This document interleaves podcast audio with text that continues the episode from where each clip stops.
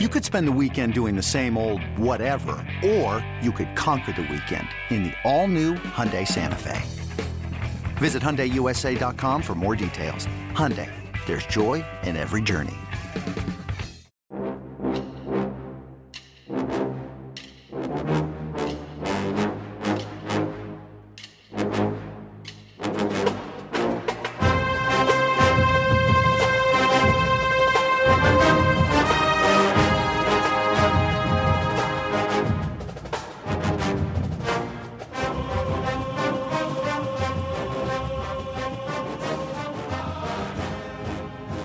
Good morning, Bucknutters. Welcome to the Bucknuts Morning Five here on Monday, June 15th, 2020. I am Dave Biddle. I am very happy to be joined by the Dean of Ohio State football recruiting, Bill Kurelic. We're going to get to a lot of recruiting on today's show. Before we get to that, Bill and I are going to talk about Ohio State's players. This became national news for some reason last night, even I've known about this for about a month. Ohio State's players are going to sign waivers removing any liability from the university regarding COVID. So if one of the players comes down with the coronavirus, they won't be able to sue the university and again, this is no surprise. Josh Myers and Wyatt Davis talked about this a month ago when we had a teleconference with them. And for those that are wondering, you know, Bill and I talked about this, even though Ohio State is in the news right now, every school across the country is going to have their players sign these waivers. It's not like just Ohio State's going to do it or just a handful of schools.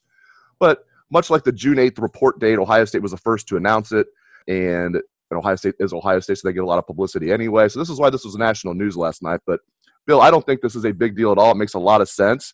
And sounds like every player on the team is willing to do it. There's not even one guy who's not willing to do it. So, just your thoughts on the player signing the waiver. Well, I think uh, a great way to explain it is that it's Ohio State. And right now, there aren't any sports to cover. I mean, there, there's just there's no live action, so to speak. There's no games to watch. So, you know, people are looking for stories, and uh, Ohio State is Ohio State. So when you're the first to do something and you're Ohio State, it's going to make news. And you know, I, I, agree with you, Dave. It's not a big deal. I, you know, I can't imagine every other school's not going to do it as well. Uh, you know, it, it, just makes sense. And as you said, um, there aren't any players that are balking at it or anything else. So you know, in some ways, it's a non-story, but when you're Ohio State and when you're on top of things as they are, and you're the first to do something, and people are looking for stories, then it makes news.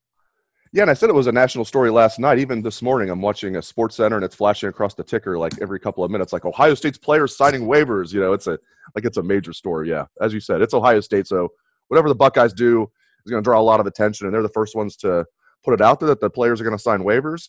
And again, like you said, Bill, and like I said, every school across the country is going to do this. It's just Ohio State is the first to announce it. All right, let's get into some recruiting. First of all, let's start with some bad news. It wasn't a surprise by the time it happened, but some bad news. J.C. Latham, who was thought to be favoring the Buckeyes for a long time, started to cool over the last few weeks, and he picked Alabama last week. What kind of happened in that recruitment? Was it just a case of Alabama's done such a great job of getting players, getting offensive linemen specifically to the NFL, while Ohio State, they've had some offensive linemen make it. You know, Billy Price was a first round pick, Taylor Decker, first round pick. And they've had some others that were you know really solid picks. But Alabama's been pumping out you know first round draft picks. Was it as simple as that, Bill, or just kind of what happened there? Well, I think it was a, a, number of things conspired against Ohio State in this case. And uh, there was no doubt that uh, J.C. Latham, early in his recruitment, loved Ohio State. You know, I, I, talked to people close to him, people at IMG, and, um, you know, he, he, was really big on Ohio State. And uh, Ryan Day and Greg Studrawa uh, continued to recruit him and, and, did a great job. But there were some things that, um, that happened that really uh, changed the tide, so to speak. And I'm not sure that Ohio State could have done much of anything about them, uh, really. Um, you know, first of all, Alabama did intensify their recruiting in the spring. They were recruiting him, but they really intensified early in the spring uh, their recruitment of him. Um, he became, you know, th- their number one target, as he should have been, because he's, if you look at the 247 Sports um, rankings, he's the number three player in the country, and uh, he remained an Ohio State uh, uh, priority as well. But Alabama really, really started to zoom in on him, so to speak, and they did Zoom calls with him that were very effective. Ohio State did Zoom calls as well. Nobody has done the Zoom call better than Ohio State, really, overall. They, they've done a a spectacular job with their Zoom calls and virtual tours. But in JC's case, Alabama was very effective uh, with their calls. Um, Nick Nick Saban uh, became a, a huge part of his recruitment. That is J.C. Latham's recruitment, and, and then you know when the virus hit and the schools got closed down, um, J.C. ended up uh, really staying and living with his mother uh, in Chicago uh, rather than his father in Wisconsin, and that was a big factor. But his, his father loves Ohio State, and not to say that his mom uh, doesn't like Ohio State, but uh, she really likes Alabama. And when JC was with her that whole time, certainly that did not help Ohio State's cause uh, to land JC. Uh, then you look, as you mentioned, Dave, the lineman that Alabama has produced recently. You know, you got Cam Robinson, you've got uh, Jonah Williams from your Bengals, Dave, and and and Jedrick Wills from my Browns. Um, you've got Alex Leatherwood, who's going to be a high NFL draft choice, who is going to be in his last season at Alabama, and then you've got Evan Neal. You know, they, that's some pretty you know big time names that Alabama has produced uh, or is producing. Uh, Alex Leatherwood's going to be gone after this coming season. It's last at Alabama, and JC looked at things and and he feels like uh, Alex Leatherwood leaving.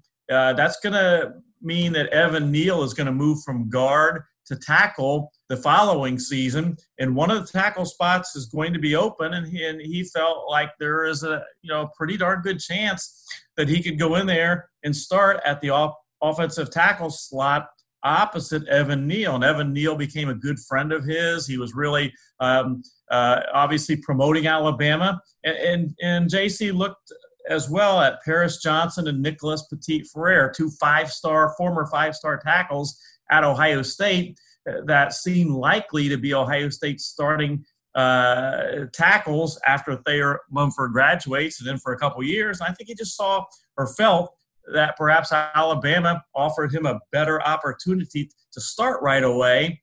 And everything else, it just kind of all uh, led to Alabama landing Latham. Let's turn the page on Latham and, and, get into some of the other offensive linemen that they could end up with in the 2021 class. They obviously have two commitments already who are outstanding Donovan Jackson and Ben Christman, but they only have those two on the offensive line. Um, just tell the listeners what they need to know about 2021 offensive line recruiting for the Buckeyes. Well, as you mentioned, Dave, they've got two great ones. You know, Donovan Jackson's a five-star guy, and Ben Christman is a four-star guy. Uh, they are outstanding. Ben Christman's the top offensive lineman in Ohio. Um, Donovan Jackson uh, for the state of Texas again is a five-star guy, so that's a fantastic start. Now, uh, the problem, if they're if you want to call it a problem, is that they really want wanted or want four offensive linemen in this class. When you look at who they're going to likely lose um, four has been the goal. So, how do they get the other two? You know, with missing on Latham, it's going to be tough to get those other two offensive linemen, at least great, great offensive linemen. Sure, Ohio State is Ohio State. They can go out and, and, and sign a good offensive lineman, but that's not what they're looking for. They're looking for greatness. And in particular, you know, they've got a several prospects. Jagger Burton from Kentucky, uh, very much still a possibility. You know, I, I, think right now, if I were going to predict where Jagger Burton is going to end up announcing for, I would go with Kentucky. You know, he loves Lexington. People uh, sometimes don't understand that. Um, you know, sometimes guys like where they are from, and Jagger Burton is from Lexington, and he loves Lexington. He likes Columbus too, but he really loves Lexington. Now, will Ohio State be able to land him come August 24th when he announces that's his date? It's it's certainly possible still, uh, but he would be certainly a huge target. Rocco Spindler from Michigan, Greg Mattison, and and the Ohio State staff have done a great job recruiting him. But Notre Dame and, and, Michigan would be the two favorites right now to land him. They would love to have him.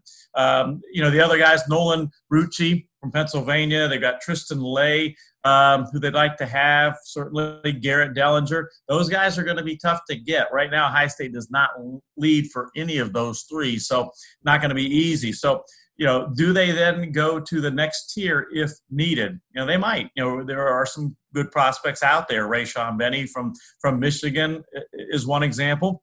Um, but I think that it, it, might be more of someone else emerging or down the road the transfer portal. Ohio State is a huge destination spot now uh, with what Ryan Day has done with the program. They're a huge destination spot for people in the transfer portal. We all know what Jonah Jackson meant to the Ohio State offensive line. Could there be a Jonah Jackson, so to speak, out there for Ohio State to land? Not out of the question. They obviously landed Trey Sermon. Um, and then also, it's a long way till December. At this time, when Enokk Vimahi um, was going into his senior year, he wasn't on anybody's radar screen for Ohio State. But lo and behold, late in the process, Ryan Day and Greg Studrawa and Ohio State staff swooped in and got him an all an All American guy. So there is time, you know. We'll just have to wait and see what happens. Now, Ohio State still has a 39 point lead over Clemson for the number one recruiting class in the country. The Buckeyes have 19 commitments. They have 301 recruiting points, average player rating of 95.34. Clemson, 14 commits. They have 262 recruiting points. And the Buckeyes have a better average player rating. Clemson has a very good player rating, 94.54. Again, Ohio State's 95.34. So Ohio State, a tremendous class. But I get this question a lot. So I'm going to ask you, the dean, are the Buckeyes losing recruiting momentum in this 2021 class? Could Clemson possibly catch them?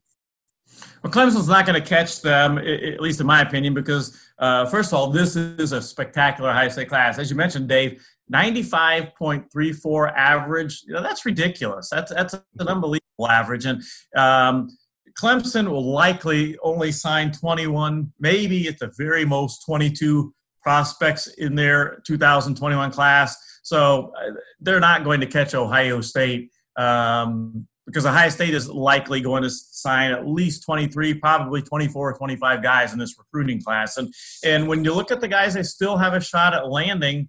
You know, right now, if you if you look at the crystal ball, and, and I agree with it in these cases, they lead for JT Tuimoloau, the five-star defensive lineman from Washington. They lead for wide receiver Emeka Egbuka from Washington. Know, those are two five star guys that would absolutely put Ohio State over the top. You know, there's a number of other guys that they certainly could land, um, Jagger Burton being one of them that we've talked about. So, you know, certainly they've missed on a couple guys lately. They missed on J.C. Latham. Uh, Troy Stellato went to Clemson. But again, uh, Emeka is is a guy that they have a great shot at landing. Uh, I do think that Hudson Wolfe, the tight end, who could announce as soon as today, but will announce in the next few days, I'm sure.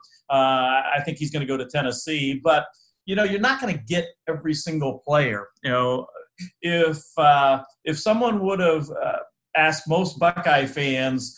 Uh, at the beginning of 2021 recruiting, would you be happy with Ohio State being number one in the country, uh, having over 300 points, having a huge lead over Clemson for the top class. Would you be happy with that uh, come uh, June 15th? And I think virtually any Buckeye fan would be would have said they would be ecstatic with that, and that's exactly where Ohio State is right now. No question about it. Very well said, and great stuff all the way around from the dean of Ohio State football recruiting, Bill Kurelic. Really appreciate it, Bill, and appreciate all the listeners out there for tuning in to the show. Hope everyone has a great day. Let's hear that Buckeye swag, best damn band in the land.